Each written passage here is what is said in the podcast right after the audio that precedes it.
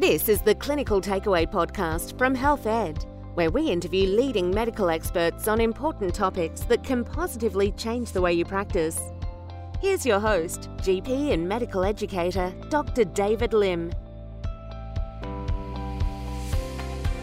Health Ed's face to face seminars are starting up again in 2022, and we hope that you will be able to join us for a day of high quality learning with a lineup of great speakers and important topics in women's and children's health.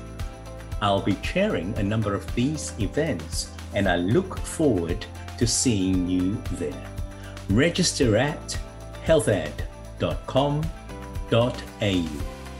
Before we start, I'd like to encourage you to register for tonight's webcast, where you can always catch a high quality lineup of speakers and topics that Health Ed has put together for you. Register now at healthed.com.au. Dr. Florence Chang's approach to Huntington's disease is very helpful to GPs who need a refresher. And it is very important and practical for those GPs who have not yet seen a patient with Huntington's disease. Dr. Chang, tell us about yourself. Uh, thank you, Dr. David Lim, for the kind introduction. So, uh, I'm a neurologist currently working at Westmead Hospital, um, part of the Huntington disease unit run by Professor Clement Loy. And we look after about 300 um, Huntington disease patients between us and another neurologist, Dr. Samuel Kim, and also our Huntington disease outreach team, which consists of physiotherapists, occupational therapists, speech pathologists, dietitian nurses, and social workers all whom have uh, great experience uh, in Huntington's disease, uh, because the unit was set up back in the 1990s uh, by uh, Dr. Elizabeth McCusker, uh, initially at Lidcombe Hospital, but they have relocated to Westmead, and also there is um, a neuropsychological beds and psychiatric unit in St. Joseph Hospital, Auburn, uh, where my two other neurology colleagues also work at. Uh, so that's my role currently in Huntington's disease. And we also do clinical trials at Westmead Hospital. Um, and we have two running at the moment and uh, three that's upcoming as well. That's a really lovely introduction, Florence. Uh, but I haven't really come across, no, I have come across one patient in my life as a GP with Huntington's disease, yeah. and that's very early on. So I've been there 30 years. Yeah. Tell us about the incidence of Australia. How likely is a GP to see someone and who are at high risk of developing it? As far as I know, the incidence is one in 10,000 to one in 30,000. So for GPs, they'll probably come across one or two patients in their lifetime. It is considered a rare disease, and the disease not only impact the individual, but also its immediate family members uh, because they're either carers for the patient uh, or they might be at risk of also inheriting the illness.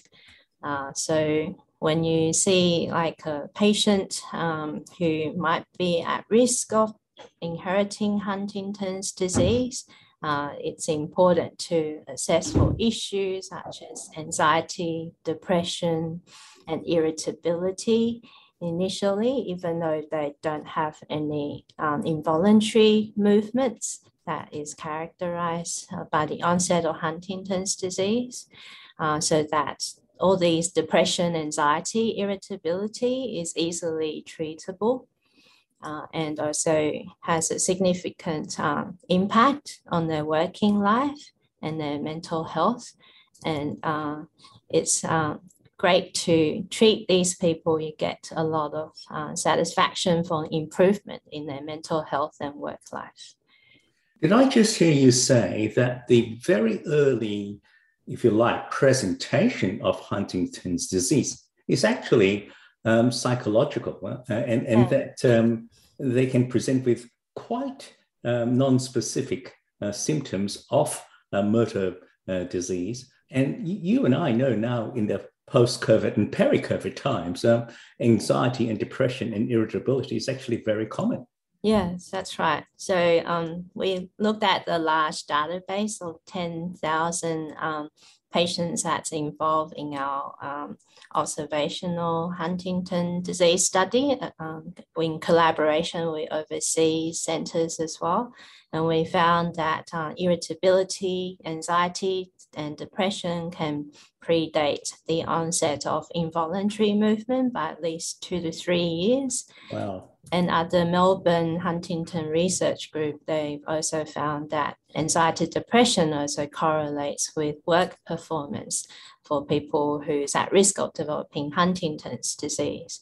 And so potentially um, early treatment of anxiety, depression, and irritability can um, improve someone's work performance and also help um, maintain good family support and relationships because often irritability and sometimes depression uh, can break up relationships and also uh, relationships amongst workplaces too. Mm-hmm.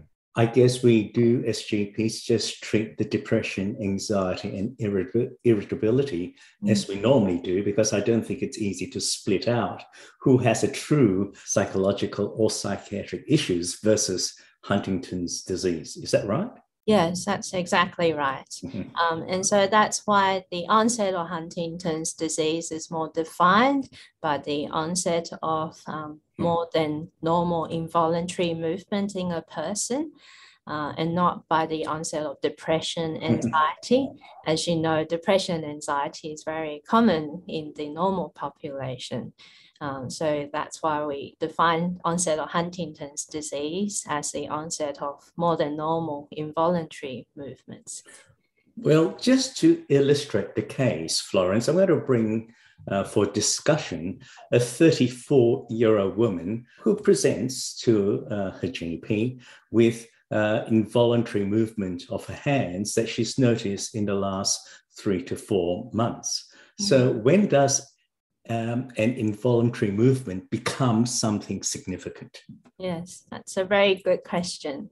Um, so, with the study of normal people, some normal people do have a little bit of fidgety movements.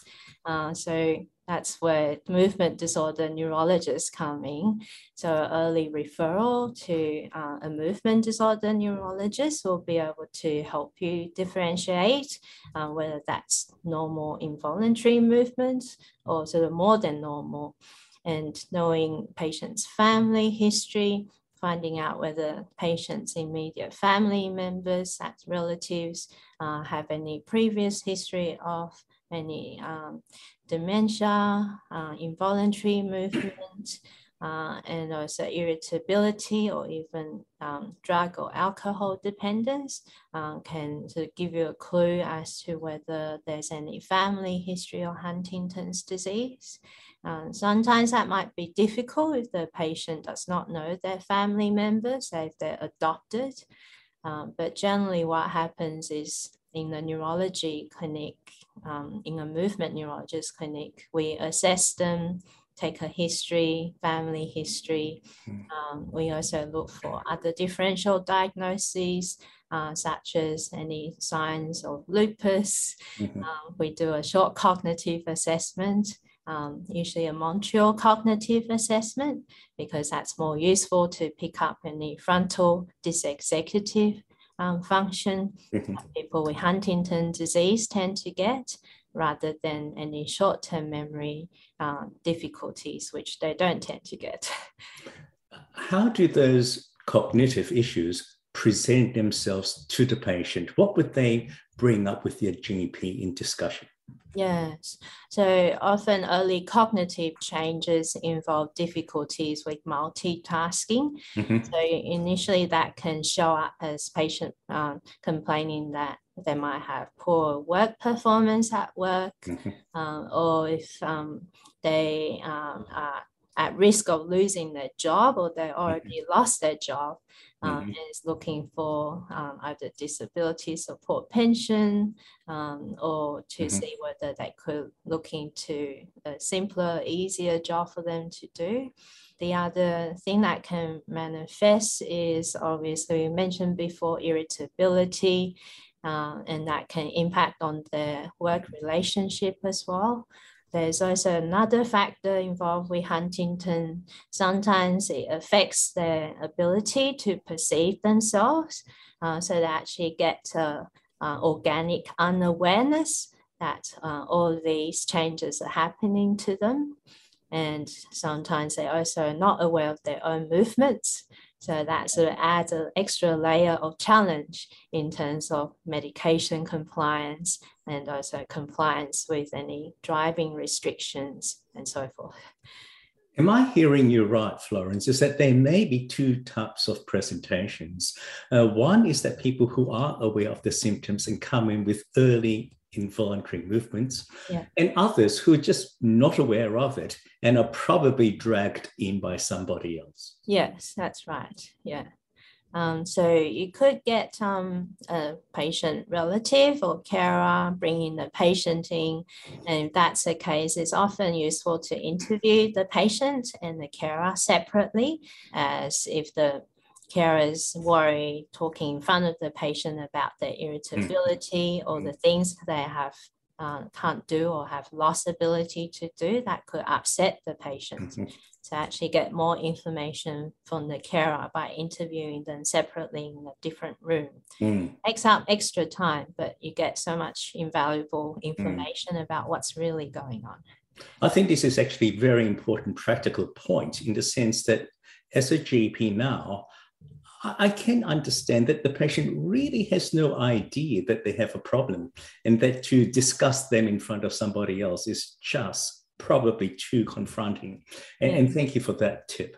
Now, I just want to go back to fidgeting movements. I'm talking about how to differentiate between, say, a twitch or a fasciculation versus something that says, I think I should refer for um, a, a, an opinion from a neurologist. So the type of um, fidgety movement that look like involuntary Korean movement is something that's more random and moves and um, so moves the joint. Uh, so if you have so random dance-like movements of the feet when you get the patient to count backwards from a hundred, and the movements worsen when they count backwards, that's what we sort of think it's more likely a involuntary movement rather than just normal fidgetiness. Mm-hmm. Um, and the fasciculation um, is only, you see, a twitch within the muscle that doesn't move a joint. Uh, so that's completely different. Mm-hmm. think about more lower motor neuron, uh, like neuronal um, mm. abnormality or peripheral nerve problem then? So I have two questions here before we move further. You, you tried to tell me also, uh, Florence, that if you had the patient perform some mental task, uh, it seems to disinhibit the movements, which shows that they are probably trying to voluntarily inhibit movements. Yes. And the second is that do they disguise their movements by pretending that they're somehow purposeful? Yes, yes. So you hit um, both of the points. um, with chorea, it is partially suppressible. Um, so often in uh, Huntington clinic, um, we see the patient with sort of moderate amplitude dance-like movements, mm-hmm. but we get them to concentrate on a task such as um, doing a drawing, all their movements stop. So uh, that's very interesting. Whereas if we get them to do a mental arithmetic or counting backwards, we can actually disinhibit them and bring out some of the involuntary movements. Um, so when they actually need to focus their hand and um, body posture to do a um, manual task, the actual other movements can be inhibited. But when we do a mental arithmetic without any of focusing the hand or leg on a manual task, um, then uh, the movements tend to come out. So that could explain why um, in early Huntington disease, even though some people can have movements, but they can completely suppress them enough to do some driving uh, short distances, for example. Now, as GPs, we do worry about people driving when they shouldn't and mm. probably doing work in dangerous environments when they shouldn't. So, how do we know uh, when to intervene? So, a good screening question I do is um, I ask um, the, both the patient and the carer separately about whether they allow the patient to drive their grandchildren in a car, for example. Uh-huh. So if they don't allow that, then I could refer them to the nearest occupational therapist for driving assessment to be mm-hmm. fair. Mm-hmm. Um, and sort of tell them about the implication of passing the test with the driving assessor is that you'll be covered by insurance if you have a car mm-hmm. crash for the next six to 12 months. But if they fail the test, then we can still support them by giving them community transport options and also it's like taxi subsidy mm-hmm. vouchers, for example. Mm-hmm. Okay, so I have noticed that the uh, patient in front of me does have involuntary movements that does in fact go across joints. It's random, uh, somewhat, if you like, you know, uh, looks yeah. like chorea to me. Yeah. I refer the patient to you and you make a firm diagnosis, and you might tell us how you do that. And the patient returns back to the GPs. Now, Florence, I think you need to help us now as GPs understand exactly what our role is with that patient now returning with a firm diagnosis. I'll talk about initially how the diagnosis is arrived and then talk about what's the GP's role after they return to clinic. Uh, so initially, um, the diagnosis can be made if there is a positive family history of Huntington's disease. We can talk about to the patient if they want genetic testing to confirm the diagnosis. It's not mandatory to have genetic testing to confirm the diagnosis once they have symptoms. Um, neurologists can make the diagnosis based on positive family history and a um, confirmatory neurological examination of the involuntary movements and eye movements as well if they want to go through genetic testing, usually we make sure they got enough psychological, social support um, because there's literature publication saying that around the time and after they receive the genetic test result, there is slightly higher risk of self-harm and suicide. Uh, so we initially make sure they have enough psychological support and social support to withstand that. Um, usually it takes about three months for the genetic test results to come back. Then we give the patient their results in person in the clinic. So once they return to the GP, you can imagine they probably need a lot of psychological and social support uh, with the new diagnoses they have to face. Um, in addition, um, they're probably also faced with um, the burden of needing to tell their immediate family that they might be also at risk of Huntington's disease, especially their children and also their siblings if they're the very first person to be diagnosed with it. So you can imagine the kind of psychological burden they might go through. Um, so often GP would be useful for them to screen for, again, depression, anxiety, think about psychological counseling and setting up mental health plans. And if people cannot access NDIS, for example, set up a chronic disease management plan that allows them to access um, Medicare supported allied health visits with physios, occupational therapists if they're starting to have falls, and speech pathologists and dietitians if they start to have coughing or choking issues. And so a good report with a GP also helps a lot in dealing with non-Huntington disease issues that come up in people whose age between 30 to 50 like all the other vascular risk factors that can impact on how the brain functions, such as diabetes, high blood pressure, and high cholesterol. Uh, so uh, all of that um, I see the GP has great role in supporting somebody with Huntington's disease and also their immediate families. I can imagine the patient saying, uh, Doctor, how am I going to bring this up with my children? I mean, um, it's so confronting. So, my question is what resources and information sheets can they have? And are they people who can help them speak to family members? Yes, that's a very good question. So, the Huntington Disease New South Wales ACT Association, um, they offer support um, for people who's also newly diagnosed with Huntington disease and their families.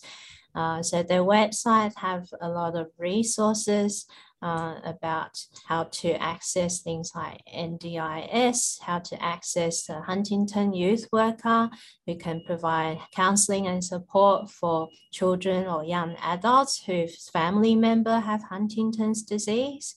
Um, there is also a HDYO, so HDYO website that's run by the US Huntington Society. Uh, and they have a web page targeted at different age groups or children, from young children to teenagers to young adults. Uh, and it just talks about um, and gives uh, good information in language that children and teenagers can understand mm-hmm. uh, about what's Huntington's disease and um, what you might see in your family member and how to get help and support for yourself and mm-hmm. uh, the family if that happens to you. Uh, so the other support groups locally in Australia would be the Huntington Disease Clinic itself at Westmead and the Huntington Outreach Service here at Westmead. Um, there is also a similar service in Newcastle as well, in New South Wales. Uh, and the Huntington New South Wales Association also runs a lot of support groups for the carers and families with Huntington's disease. And you can find out all the phone numbers and contact details on the Huntington New South Wales Association website. I'm going to talk to you about treatment now. Firstly, uh, from the specialist's point of view, you've mentioned that as GPs, we really need to keep uh, our watch on all sorts of cardiovascular risk factors and keep them under control. Uh, are there others? And then I would like to ask you about things like art therapy and dance, because you mentioned to me earlier that when a patient's asked to draw something, they can actually completely suppress their movements. So are these sorts of things useful? Uh, but firstly, uh, what, what, how do you treat them as a specialist? With the patients that come in, listen to what bothers them the most and what motivates them to uh, try medication to change some of the symptoms. So um, usually I would initially treat the irritability um, because without treatment or irritability, it's hard for the patient to take on um, new therapy or suggestions because they're irritable and they tend to disagree. So usually we treat irritability with medication like the selective serotonin reuptake inhibitors, uh, citalopram, sertraline has good evidence against them. Uh, also other medications such as valproate if the SSRIs don't tend to work. Um, and also um, medications such as propranolol can be useful. The uh, other medication that can be useful for both irritability and involuntary movement are the atypical antipsychotics, uh, such as olanzapine, risperidone, uh, and even haloperidol. Sometimes we also use quetiapine as well. Mm-hmm. Uh, so there are symptomatic treatment for Huntington's disease and treatment that we can give is for irritability, involuntary movements. But the allied health also plays a very important role uh, enforce prevention when they start to get um, to trouble with walking and balance difficulties. Uh, the speech pathologist and dietitian can recommend dietary changes to diet consistency to prevent um, choking or coughing on food and um, ending up being aspiration pneumonia.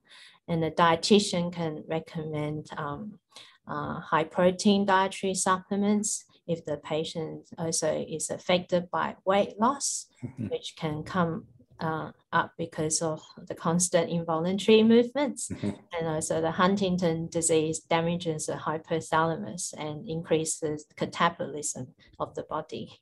And so other um, addressing of the risk factors mm-hmm. uh, for vascular disease can also uh, slow the progression of Huntington's disease. So that's where the GP is very important in addressing high blood pressure, high mm. cholesterol, making sure that diabetes is picked up and treated. Uh, so yeah, that's what we usually do in the neuro- neurology Huntington clinic. What if a patient uh, basically is, say, using insulin and has has hypos or also has severe sleep apnea? How do these uh, impact on Huntington's, both hypoglycemia and sleep apnea? As you know, hypoglycemia and sleep apnea, um, they both they deprive glucose and oxygen to the brain respectively. So there is potential further damage and insult to the brain. Uh, so prevention of hypoglycemia and screening and treatment of sleep apnea is very important in um, preventing the sort of faster progression of um, neuronal or cognitive loss as a result. And it applies for everyone, not just Huntington's disease. That's so true, Florence. Now, tell me about the true psychiatric uh, presentations. How um, severe can they get, and what forms do they present with? Usually it's with irritability, depression, and wanting to harm themselves. Okay. Um, so if they have thoughts of that and plans of doing that, usually we had to do a schedule, refer them to the nearest emergency department for acute mental health assessment. Um, so that's when it becomes a psychiatric emergency. But we don't have full blown acute psychosis. Um, it's pretty rare. It only happens in 10% of people with Huntington's disease. Okay. Again, that happens um, scheduling and referring to acute mental health assessments in nearest emergency departments is useful.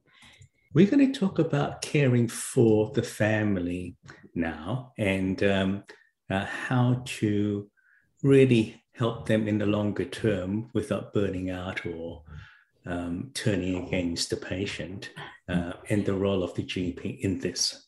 Uh, so the carers, like with the GP, they could let the carers know there's a lot of support out there for them. There's a carer support group from the Huntington New South Wales Association so that they know they're not alone. Also, they can swap ideas with other carers uh, and also just vent their frustration about caring uh, for someone with the disease with someone else that understands. Uh, so having that knowledge and knowing where to look for the resources is useful. And that's where the GP can provide uh, a lot of support.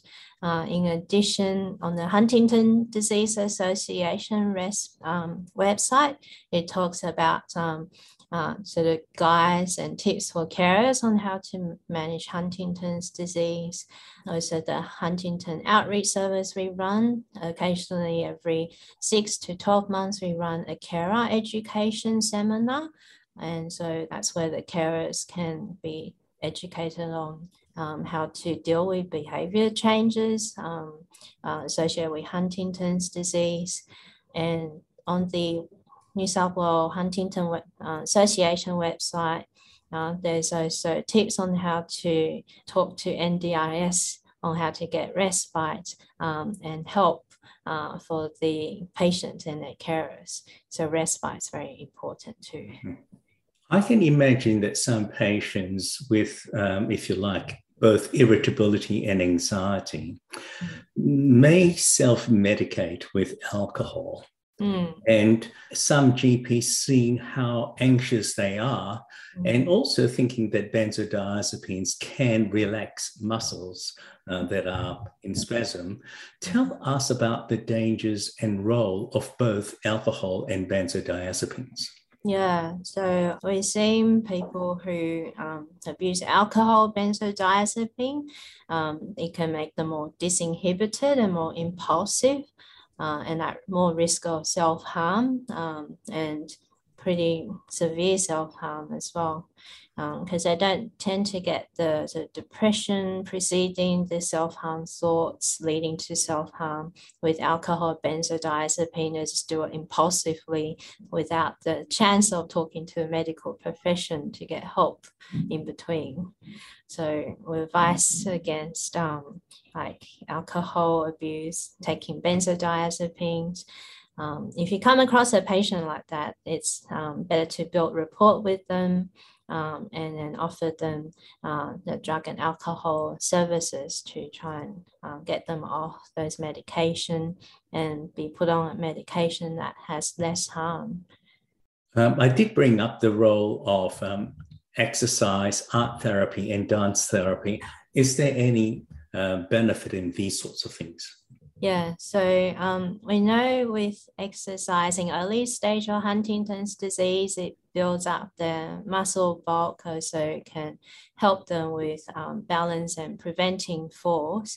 And um, it's better to do it with the physiotherapist um, who's more into uh, exercises that can improve balance and retrain the brain circuit to prevent falls rather than exercise physiologists uh, and art and dance therapy is probably more suitable for people who like uh, in sort of moderate stage of the disease. Um, the art therapy more specifically because they could be able to sit down and express themselves through art. And the Huntington Disease New South Wales Association, um, probably with the COVID pandemic easing off, will probably start to run it once again. There isn't so much dance therapy for Huntington's disease. As you imagine, dancing needs also a lot of coordination. Mm. It might be difficult for them to um, keep up with the rhythm of the music because of attention issues and force risks as well. So that's more for Parkinson's disease. Mm-hmm. I, gotcha. Florence, so I have a patient, and over the years, we develop a rapport we support them and the patients through. Tell me what are some of the, if you like, um, red flags that can come at different times of the natural progression of the disease? Uh, what are they so that I can be aware of them? Every time I see the patient, I would screen for things like falls, or choking when eating, swallowing, and especially any thoughts of self harm. So, those are the three important mm-hmm. things to watch out for mm-hmm. um, because they uh, can be treated and turn a patient around from heading into like a dangerous territory. Mm-hmm. Imagine choking can cause pneumonia, falls can cause subdural hematoma, fractures, and self harm can cause death. Mm-hmm. So those are the three things to screen for in every interview Huntington mm-hmm. disease patients. Dr. Chang, you mentioned that alcohol and benzodiazepines are two things for the patients to avoid. Are there other types of medications that GPs ought to probably not prescribe to patients with Huntington's? If um, patient with Huntington, if you find they're smoking, it will be good to try and persuade them to mm-hmm. reduce or mm-hmm. stop smoking because that's being associated with earlier Huntington disease onset and progression. And similarly, with any illicit drugs, mm-hmm. um, that can also hasten the progression of Huntington's disease. In terms of medication not to prescribe, I think any anticholinergic probably mm-hmm. Would be something to try and avoid because, as you know, it um, can worsen cognition and um, dementia. Can you give us some common examples of anticholinergics we should avoid? So, for example, medications like for bladder spasm, mm-hmm. Yeah, and also we tend to avoid amitriptyline mm-hmm. nortriptyline when treating depression and anxiety unless we really have to use them. Mm-hmm. And medication like benztropine, but I don't imagine GP use that very often. well, what about medications that can have extra extrapyramidal side effects? Um, so you're thinking about metoclopramide, Maxolon, Yes, Stemetil, Yes. uh, um, because that can worsen uh, more Parkinsonism. Okay. Um, so really not that relevant for Huntington's disease. Good.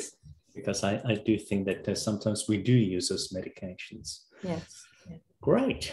Dr. Chang, what are your final key messages to our GP listeners? Uh, so I think um, early referral uh, to the Huntington disease unit is important um, for patients who um, having symptoms of Huntington's disease with a positive family history that I mentioned about. But for the other patients who have involuntary movements um, without family history, you could refer them to a movement disorder neurologist, and that would be the way to triage it. And always in Huntington disease patients screen for self harm, falls, and choking. That's my final message. Thank you very much for the time, Florence. Uh, thanks, Dr. David Lim, for the uh, opportunity to talk to GPs and uh, look forward to working with you all. Just a quick reminder as we wrap up to encourage you to register for tonight's webcast, where you can always catch a high quality lineup of speakers and topics that Health Ed has put together for you. Healthed webcasts are carefully created to provide high quality video and audio so that you have the best possible learning experience. It's free, you get CPD points, and it's all delivered directly to the digital device of your choice, wherever you choose to be. Register now at healthed.com.au. You can claim RACGP CPD points for listening to this podcast using the self claim option. Log into your account on the RACGP website, go to the CPD section, and click on Self Claim.